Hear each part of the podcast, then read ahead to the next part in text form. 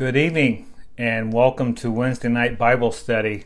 It's good to be with you again, and uh, I'm glad you joined in tonight. And I really hope that everybody is doing well, uh, being uh, restrained in a sense with the uh, coronavirus pandemic. And um, again, no doubt it's affecting all of us. And I uh, want to just continue to encourage people uh, in our fellowship. And anyone really if anybody's in need please please let us know. And uh, we have people available and ready to help people out as much as we can. Uh, if anybody needs groceries or you know uh, some elderly that needs anything done please let us know. We want to we want to be uh, able to help out in any way we can. If you need prayer i want to encourage you uh, to reach out to your brothers and sisters in the lord and by all means, contact me as needed. You can text me, you can email me, you can call me. So uh, now's the time that we rally together. And if you, again, you need prayer, uh, please let let me know. well, uh, you know, the Bible tells us to be anxious for nothing, but in everything by prayer and supplication with thanksgiving, let your requests be made known to God. And the peace of God, which surpasses all understanding, will guard your hearts and minds in Christ Jesus. And so, on the peace of God, even in times that we're dealing with, we can experience the peace of God. And certainly in times of any uncertainty, we can have the peace of God when we have peace with the Lord, knowing that His presence is with us. And, um, well, I think what the Lord would really want us to know through this time is that uh, we are not without hope. We are not without hope. With the Lord, there is hope. With Him, all things are possible. And um, even in the midst of, again, even in the midst of these times. But what's on my heart for tonight is to, uh, you know, I hear the phrase, God is in control, and certainly He is. God is in control all the time. There's never been a time that God is not in control, but I hear that phrase and uh, even hear it from those who don't know the Lord, and it kind of pricked my mind and pricked my heart, and to ask myself the question how do we know that God is in control. How do we know that God is in control? And, um, you know, there again, this isn't just a phrase um, that we say uh, without meaning. Um, to say that God is in control just to say it, you're only looking for something emotional to bring some sense of peace and hope. And uh, truly, there isn't substance in that. But tonight I want to I want to focus on this theme that God is in control and we know that he's in control from his word and I especially want to look at God in control and look at prophecy. Again, uh, I believe the Lord put this on my heart just to share some very foundational things uh, to believers, and hopefully, if any non believers are watching, that uh, we can have a sense that God is in control, as He's always been in control, and, and look at prophecy. You know, there's uh, so many people uh, that are struggling and having anguish and fear and anxiety uh, because when we think of uh, what is going on, and you hear the hysteria, especially coming from the media, our mainstream media, there's a sense that comes to our minds and our hearts that, you know, are we living in a time where the world is going to end? And, to me, this is interesting. Um, you know, as for believers, these foundational things that we'll look at tonight from the scriptures these are foundational things that uh, God wants us to know, such things as the, the rapture of the church, the Antichrist, the tribulation period, the mark of the beast, and so forth. And all these are for good reason. Um, we certainly are living in a time of uh, abnormal. It's, it's, abnormal the time that we're living in. This is not what it's normally like. Um, but for the believer, uh, these things are writ- written on our heart when we think about the rapture of the church and the uh, second coming uh, of Jesus. Um, but and through all of that, as we look through these prophecy, these elements of the Word of God that points to prophetic things or things that are in the future, um, we can have assurance. And I believe that's where a lot of believers are. When they're following the Lord, they have the peace of God that surpasses all understanding. But we also have assurance that the days that we're living in uh, is not a surprise to God. It's not, uh, you know, something that came up on God and surprised him in any fashion. Uh, but when you living in these times and you think about I guess I'll speak for non believers here, and, and, just what I've heard from people is this the end of the world? And that's a loaded question. Uh, if we think that we're living in, in the end of the world or think in times that the world might end as we know it, certainly other things come in mind like judgment. You know, the judgment of God. And while it's true that um, there is going to come an end to the world, but that doesn't mean we are to be fearful, uh, afraid. And so we can look at the Word of God and we can say, God is in control based on prophetic things. And so that's what we're going to look at tonight. Uh, Bible prophecy, again, these are foundational things that I'm going to be sharing tonight. Foundation to the believer. These are basic elements and uh, of discipleship, uh, learning how to follow the Lord, learning about God, learning about His nature and His character, and then living out our relationship uh, with Him. So when we think about Bible prophecy, uh, for starters, we must understand that a third, or roughly almost a third of the Bible contains prophecies. In principle, uh, they fall into different categories, such things as prophecies concerning Israel, in particular the land that Israel, that God's given Israel.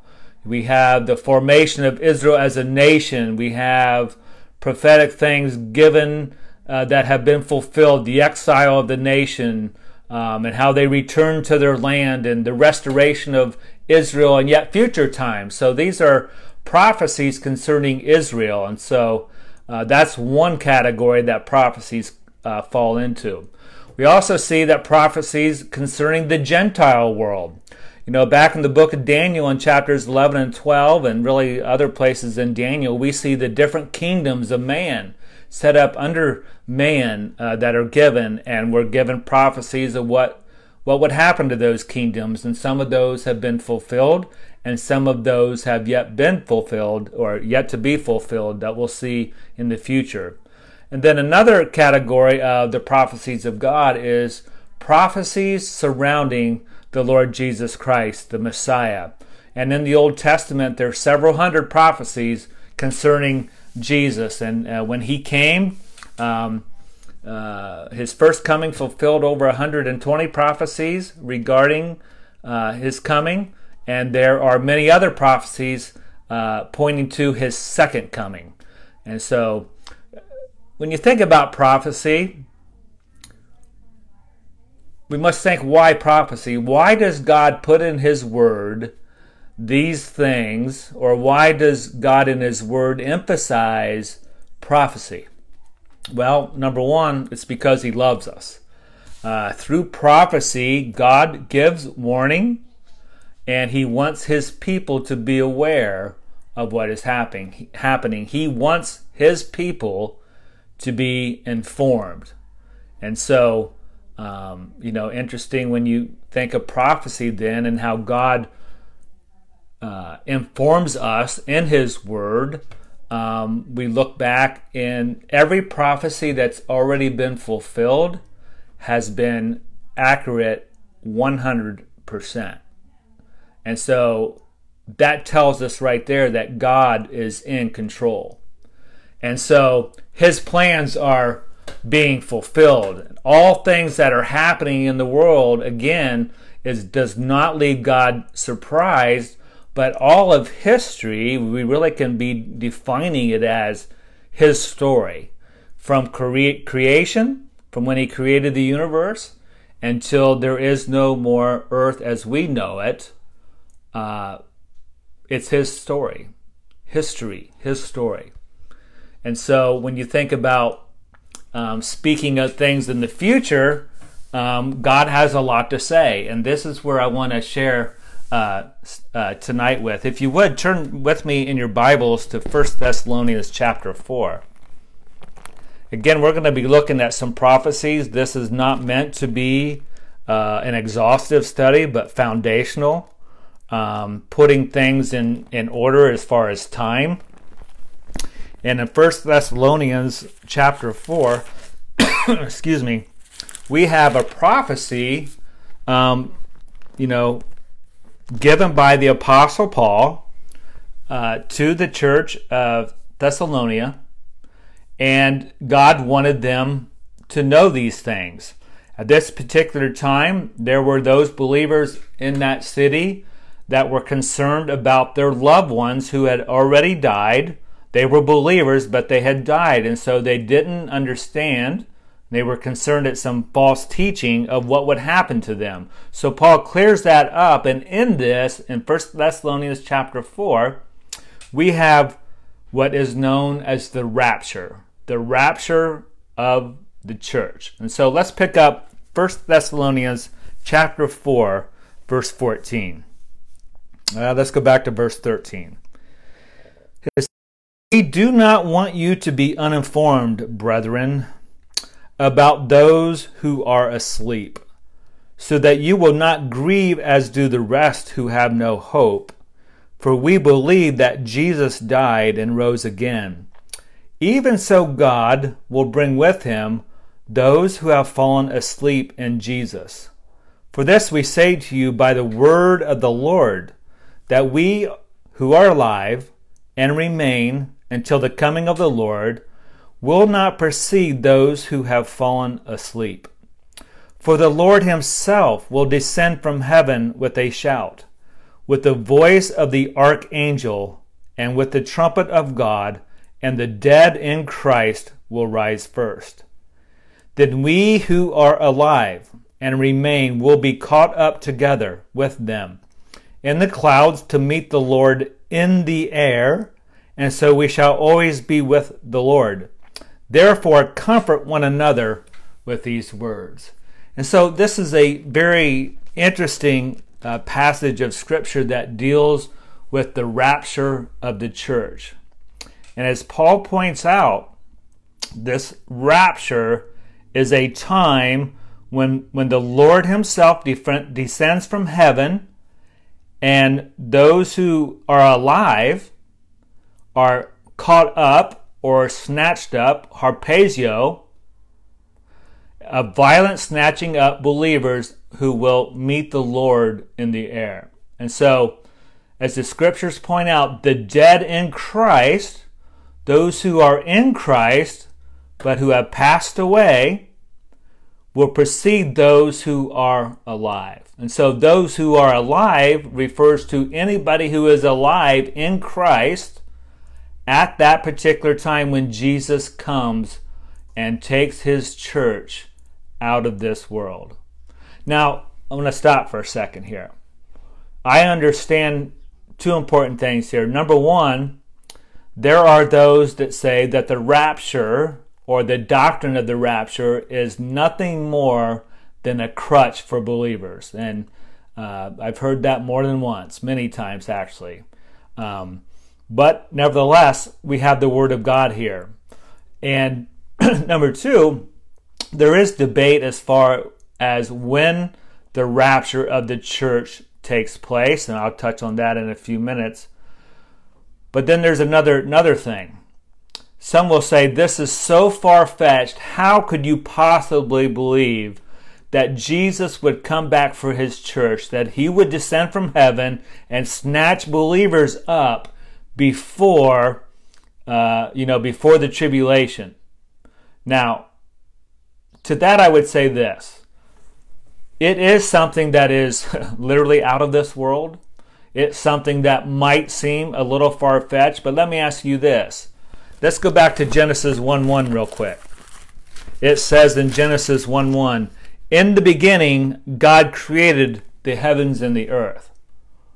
I do not believe the rapture of the church, Jesus descending from heaven, coming for his church, is any more far fetched than what we read in uh, Genesis chapter 1. In the beginning, God created the heavens and the earth. God is a creator. He created out of nothing. He spoke the uh, creation into existence. And what about this? Is the rapture of the church, is it so far fetched would not a, an empty tomb of, a, say, a Messiah, the Savior, the Lord Jesus Christ, that tomb being empty after he went to the cross and was buried three days, and on the third day he resurrected?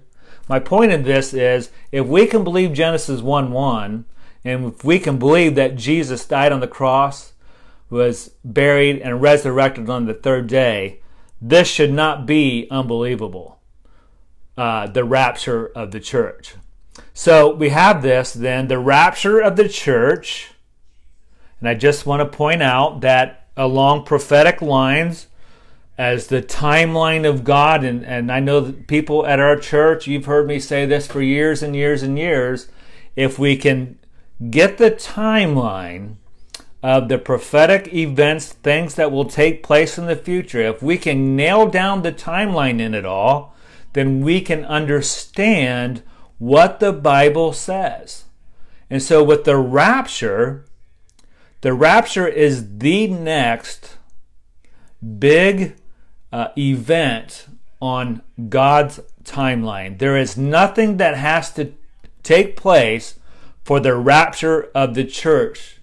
There's nothing that has to take place for Jesus to descend from heaven and to come for his church. And uh, that's a good thing because then through that, if we know that there's nothing that uh, prevents Jesus from coming, we can be ready. Now, I'll touch on that uh, some more as well. Now, I want to point out then there's different views, different beliefs of when Jesus comes back for his church. The doctrine that I personally hold to and believe with deep, deep conviction is that Jesus comes back for his church, what we read right here in 1 Thessalonians chapter 4. I'm convinced that this happens before the tribulation period. Now that I've said the tribulation period, I want to share the tribulation period is a time in history, yet future, a seven year period of time uh, that has many events in that, which we'll, Lord willing, get to more tonight. Um, and then after the seven year tribulation period, we have the second coming of Jesus. So we need to understand when we look at the events taking place on our timeline, the rapture of the church is separate from the second coming of Jesus.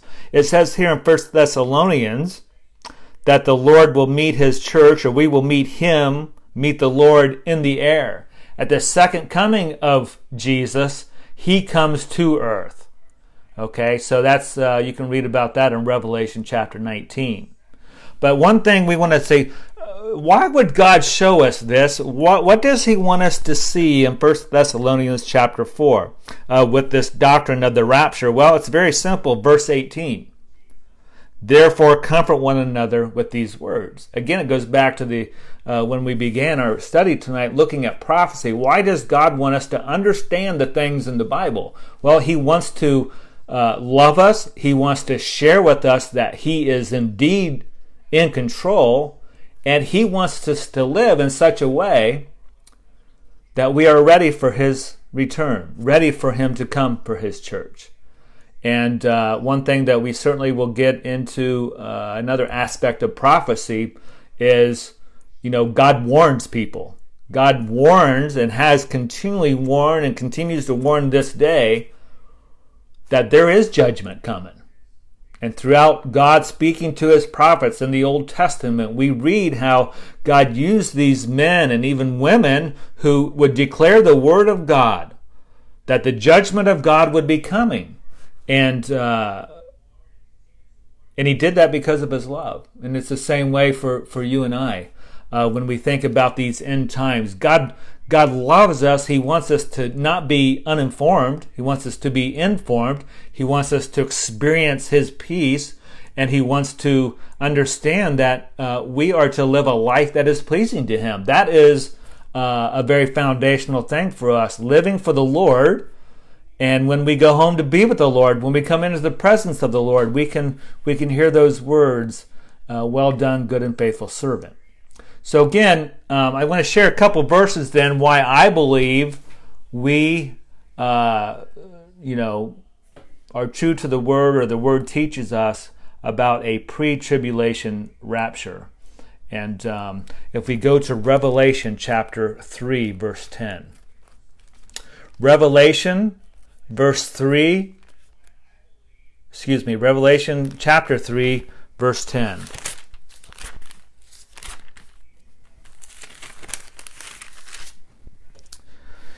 It says here, because you have kept the word of my perseverance, I will I also will keep you from the hour of testing, that hour which is about to come upon the whole world to test those who dwell on the earth. I am coming quickly, hold fast what you have so that no one will take your crown. And in this, Jesus is speaking to the church of Philadelphia. But I think this connects with the character and nature of God uh, for his church um, that he will rescue us or deliver us before that seven year period of tribulation occurs. And from the Word of God, we're told, Jesus himself said that that seven year tribulation period, especially the second three and a half years, will be a time uh, like no other time on earth. This is where God is going to pour out his judgment on earth. And you can read about the tribulation period in Revelation chapter 6, verse 19. That all contains the judgment that will be going on here on earth. But praise God, believers will be taken out. We will have been raptured. Now, another verse or passage, if you will, if you turn with me to 1 Corinthians chapter 15. I want to encourage you if you have any questions, please feel free to just write in there. Um, as we're watching tonight, I'll see if we can't get to them. If we don't get them to tonight, we'll get them sometime. Because the Lord doesn't want us to be uninformed. He wants us to know these things. But in 1 Corinthians chapter uh, 15, verse 51, Behold, I will tell you a mystery. We will not all sleep but we will all be changed. In a moment, in the twinkling of an eye, at the last trumpet, for the trumpet will sound, and the dead will be raised imperishable, and we will be changed. For this imperishable must put on the imperishable, and this mortal must put on immortality. But when this perishable will have put on the imperishable, and this mortal will have put on immortality, then will come about the saying that is written, Death is swallowed up in victory.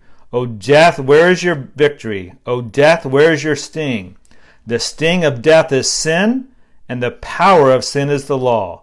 But thanks be to God who gives the victory through the Lord Jesus Christ. And believers will experience at this time as they are raptured, if they, if, you know, if we are part of the, the generation or the believers who are taken out of this world, we will experience the victory in such a way in the Lord Jesus Christ.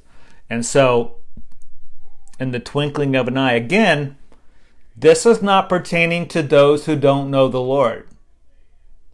Those who don't know the Lord will not be raptured those who don't know the Lord will enter into that seven year tribulation period, uh, which we'll talk about more. But I just want to point out non believers do not get raptured. The Lord's not coming back for non believers, He's coming back for those who have put their faith and trust in the Lord Jesus Christ. He's putting coming back for them. He's promised them, and he wants us to be comforted with knowing that. So if you will also then Second Thessalonians chapter 2. You know, I'm trying to be so clear, but when we come to Second Thessalonians chapter 2, you kind of get a lot given to us that can kind of distort our timeline. It's not that God desires to do that. Uh, it's the Apostle Paul encouraging the believers again here at the church of Thessalonica. But I want to pick up in verse 3 of Second Thessalonians. It says, let no one in any way deceive you, for it will not come unless the apostasy comes first. And the man of lawlessness is revealed, the son of destruction, who opposes and exalts himself above every so-called, every so-called God or object of worship, so that he takes his seat in the temple of God, displaying himself as being God. And so here we have so much given to us. And let's dissect this. Let no one in any way deceive you, for will not come unless the apostasy comes first. There was some false teaching going around, whether it be a letter or verbally, during this time, and even with some letters, they were signing Paul's name to it. And the false teaching surrounded um, that the rapture had already occurred and these believers were entering into the seven year tribulation or what is known as the day of the Lord. and so Paul's encouraging the believers there that no one in any way deceive you, for it will not come unless the apostasy comes first. It won't come. He's referring to the tribulation and the apostasy. Now, that's an interesting word, apostasy, and it's debated as to what this word apostasy means. Some believe it, it's meaning to the departure of the church. Some refer it to as a departure of the faith. And I'll say this in the church world, in the world that we're living in in this day, we are living in a time where the church has gone apostate, meaning the church has left the Word of God. The church has left true worship of God, as Jesus said, we are to worship Him in spirit and in truth. Uh, we also uh, understand by leaving the Word of God, uh, the the message of salvation, the biblical salvation message that Christ came to die for our sin, and that he was buried and he resurrected on the third day. And the Bible says that if you admit that, if you believe that, and you confess that, you shall be saved. Well, we're hearing because so many people, churches have left the Word of God, salvation is really up to your good works. And how pathetic is that? As the church, we have guidelines. This is our standard, the Word of God. This is what a church does. They worship God through the Word of God, and we're called to live according to God's ways that we please Him. But again, we the church today so much in so many areas have just apostate. Where we've left the truth, and so we have that. And then also in verse three, he brings up the man of lawlessness. Now, I don't want to get in the weeds here, but to point out while, while we're here in this passage in Second Thessalonians chapter two, this man of lawlessness is referring to the Antichrist. Okay, so again, the Apostle Paul here is encouraging the believers here no, the rapture has not happened. That's not going to happen until this apostasy. The seven year tribulation has not started. The apostasy comes first, and the man of lawlessness is revealed. So that gives us uh, something to put on our timeline. The man of lawlessness, the Antichrist, is not revealed to the world until uh, until the right time. And, and Paul is telling them now is not the time. So we're going to look at the man of lawlessness, the Antichrist, and when he shows up in just a few minutes. but I want to get to the what the meat of what Paul was saying here. Look down at verse 5. He says, "Do you not remember that while I was still with you, I was telling you these things?" Now, this is important. This is an important scripture here because if the apostle Paul was teaching the church about end times, would it not be safe to say that we as believers should learn and not be uninformed about the end times and what the Bible teaches. And that's so important for us to understand. Some people think, well, it's just too controversial. Even the body of Christ, the Christian church, does not agree on all things. And hey, we don't have to agree on all things. Even, even the time of the rapture. If people believe that the rapture of the church doesn't happen until the midway of the tribulation, and there's and they haven't messed with the gospel message, I can fellowship with them. If there are those that claim that the, the rapture of the church doesn't come until after the seven year tribulation, meaning the body of Christ will go through that time period, I'm not I can still fellowship with them. I think they'll be pleasantly surprised, or at least that's my hope. And uh, uh, point is, we're not going to agree on everything, but one thing we do agree with when it comes to end times is that without question, Jesus told his people to be ready. And so we are to live in such a way that we are ready for the Lord to come for his church. And so important for us, that's why we're going through this. Verse 6 says, And you know what restrains him now, so that in his time he will be revealed. The he is the man of lawlessness, the Antichrist. And here Paul uh, is pointing to uh, something that restrains the Antichrist from being revealed. Let me read verse 7. For the mystery of the lawlessness is already at work. Only he who now restrains will do so until he is taken out of the way.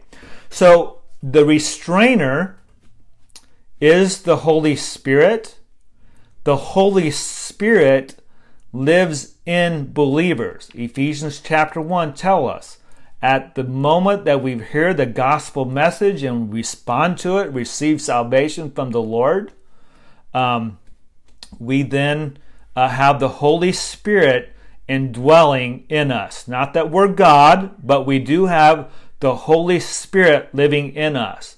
And so here we have uh, the Apostle Paul saying, um, there's this restrainer that's going to be revealed. And so I believe this is referring to his church, the Holy Spirit inside believers and dwelling them. They are going to be taken out. And that happens again at the rapture. So I want you to think on this.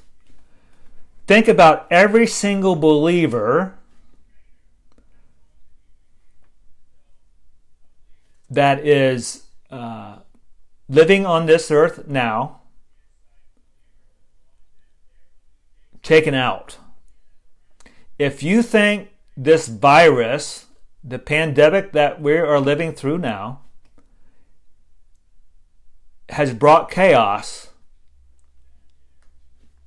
during that time when the church is raptured, those very moments afterward, it will be much chaos on this earth. And so when Paul says this, he says the restrainer will be taken out. And notice also he says the lawlessness is already at work. Lawlessness, really referring to man. I think everybody would agree with me that we're living in a time that morally speaking, it's we are in such a down, downward spiral, and that hasn't just been uh, happening in the last few years. This is the consequence of man trying to live without God. And when man tries to live without God, man sets himself up as God, meaning he is the one who uh, says what is right and what is wrong and what man ought to do. And when man does that, there is no standard. God is our moral lawgiver. He has given us the Ten Commandments, He's given us principles to live by. And when man does not do that, when there is not that law, and man does whatever he wants to do, it brings about chaos, it brings about wickedness, and it brings about evil. And folks, that is exactly where we are living today. We're living in a time like, um, you know, uh, it's much evil uh, going on throughout the world. But the church, the body of Christ, believers are uh, the restrainer. Once the church is taken out, it's as we read in Revelation chapter 6 through 19, it's God's judgment, but man is man's going to know he's under judgment by God and still shake his fist at God.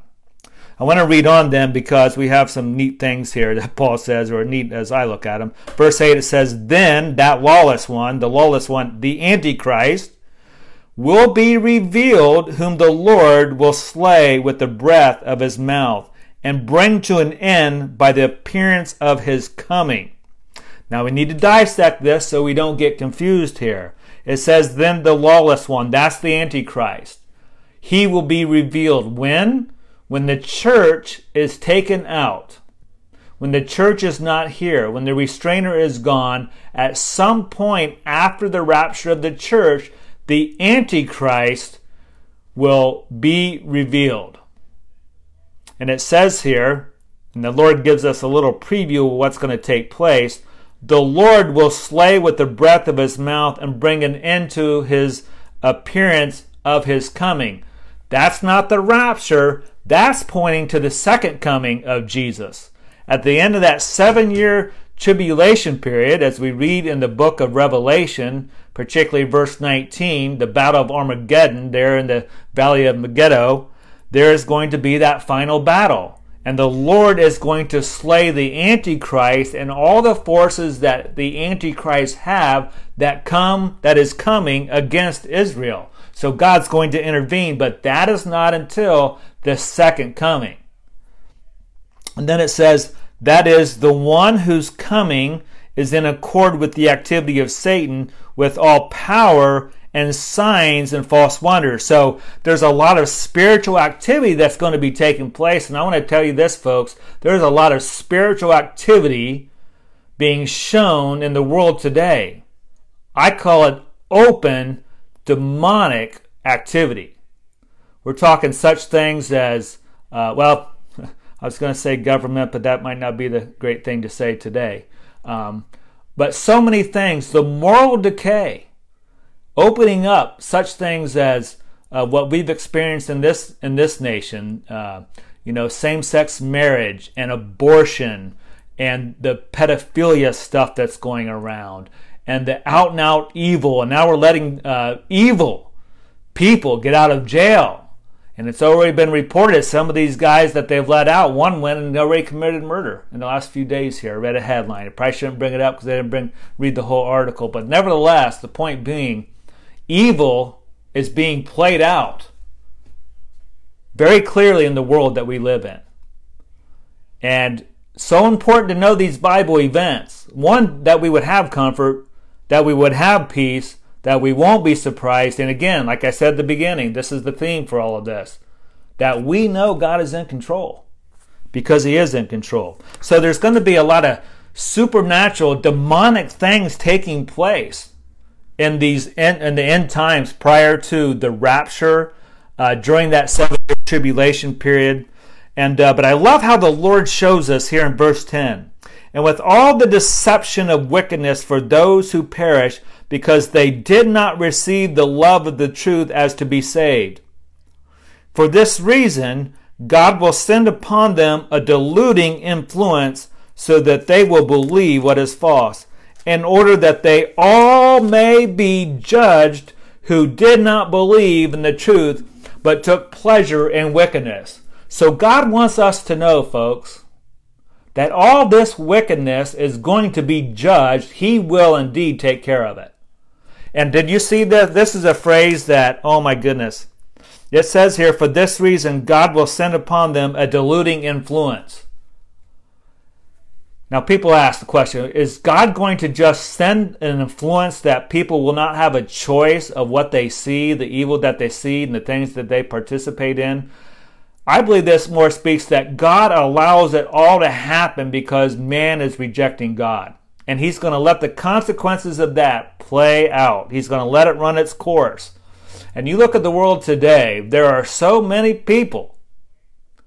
It's like they are drinking some kind of Kool Aid, and it's this diluted influence because they're so wicked and evil. And I will say something about our government now, what we witnessed these last couple days.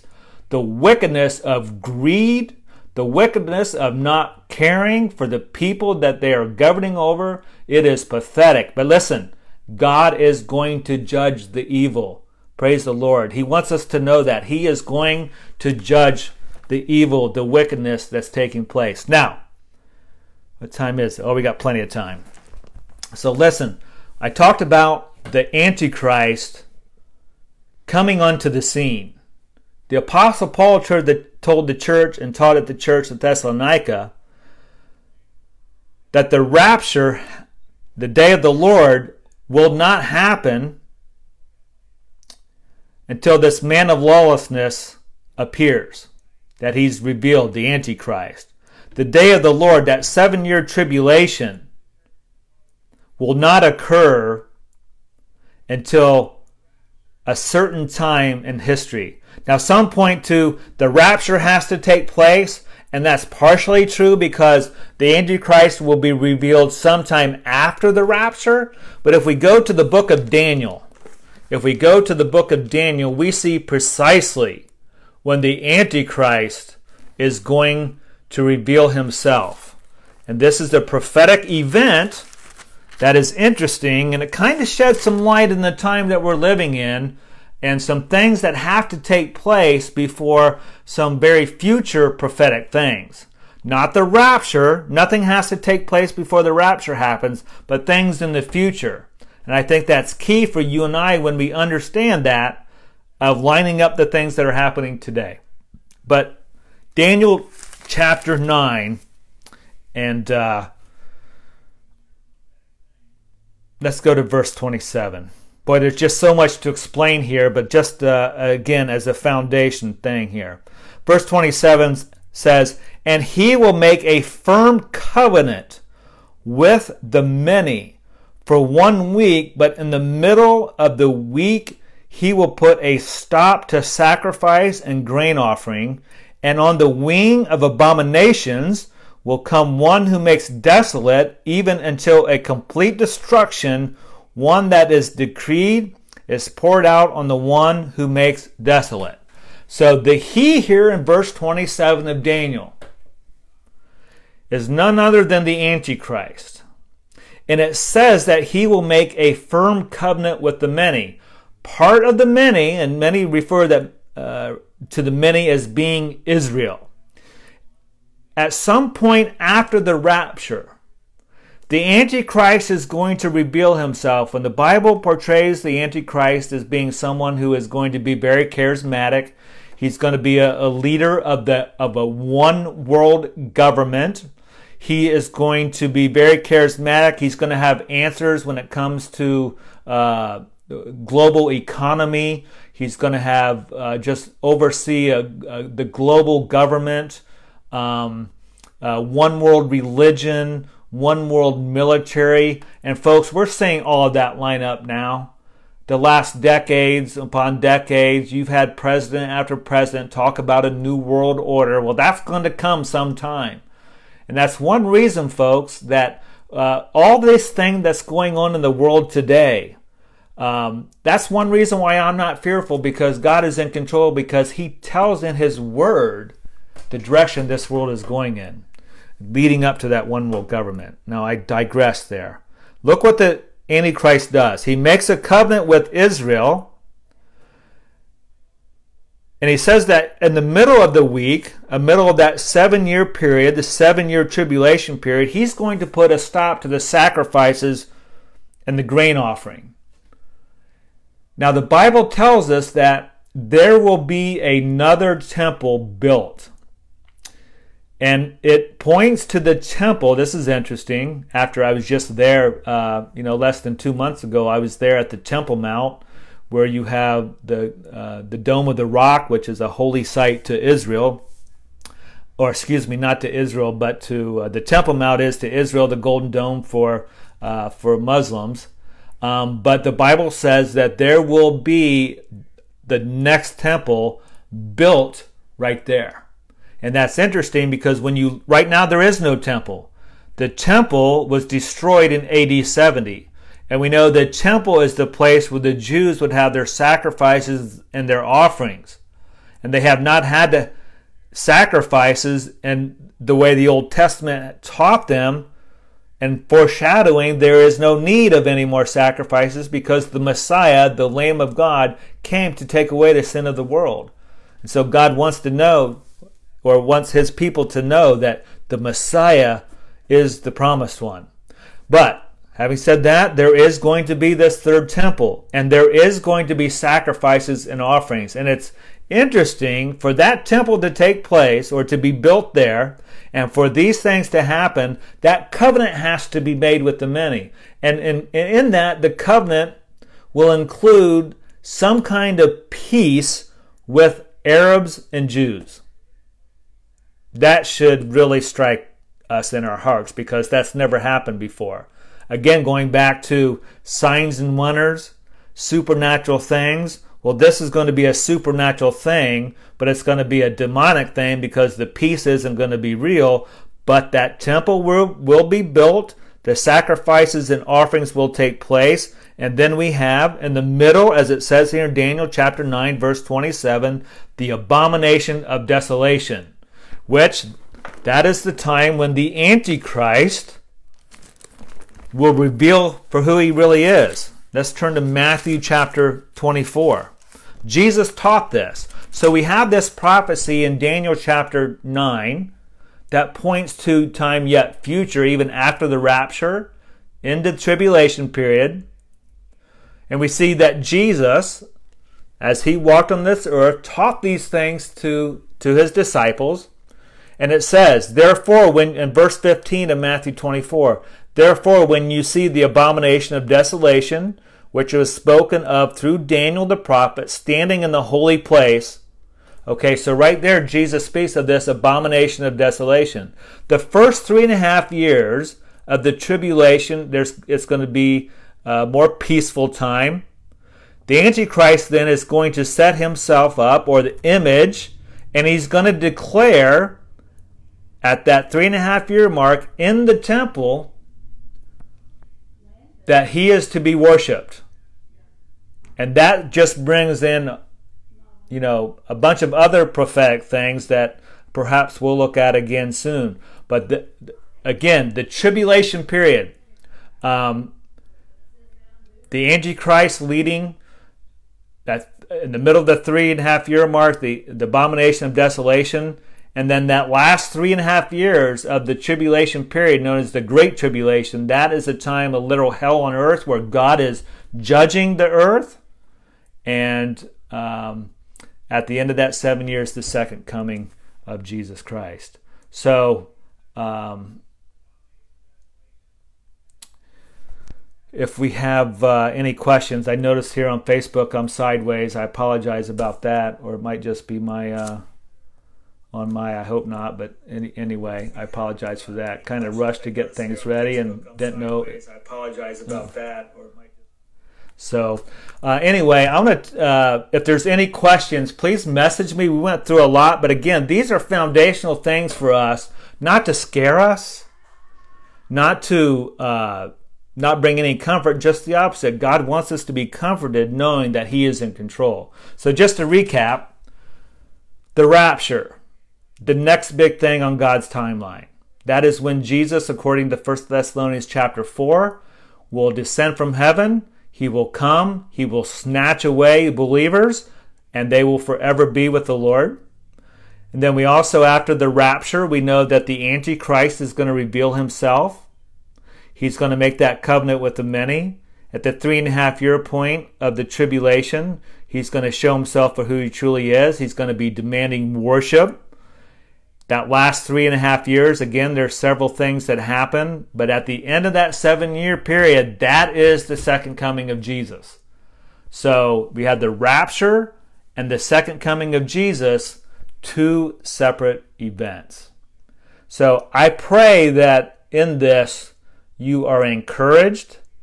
I pray that it would uh, spark in your heart to learn more about prophecy. I know that it's never, uh, you never gain, uh, you know, you never attain to the knowledge where you don't know anymore. You can say that about all of the Bible. That's the glory of being a student of the Bible, knowing God wants to show you these things.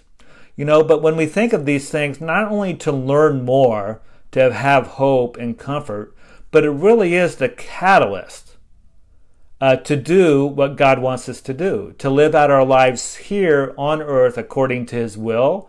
This is the catalyst for ministry. This is a very vital aspect of what churches should be teaching, you know, the times that we're living in.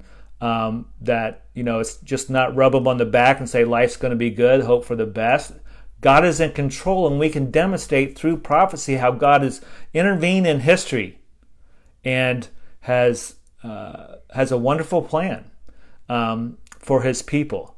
So I pray that you know it would give us a boldness um, to share the gospel of Jesus Christ.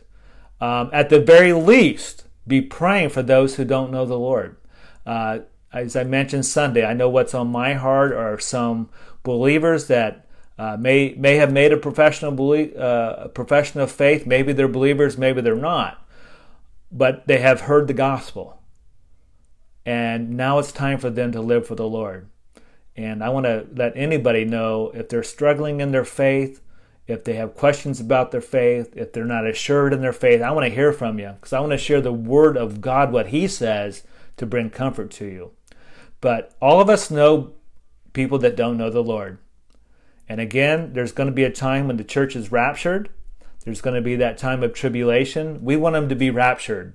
We want them to be in heaven for eternity. Amen. Let's have a word of prayer.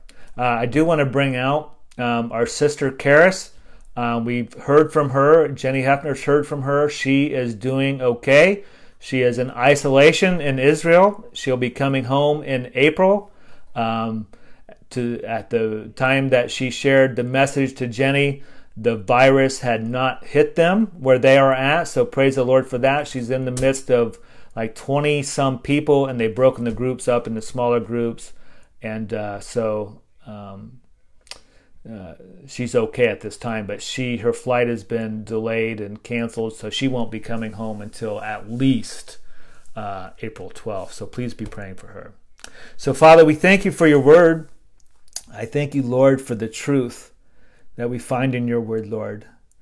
And you're a God of hope, you're a God of life, and it's your desire for your people, Lord, to live, to experience, to be fully assured that in the midst of all that we're living in today, that you are a God who is in control.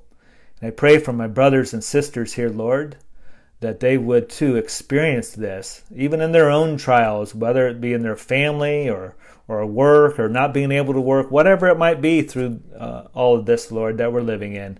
We pray that your word, by the power of your Holy Spirit, would bring comfort, knowing that you're in control, knowing from these prophecies that you love us, you warn us, you encourage us. Lord, you also give through them the wonderful hope, our living hope that we have in the Lord Jesus Christ. Lord, we love you, we praise you, and we ask all these things in Jesus' name. Amen. God bless you guys. I'll see you soon.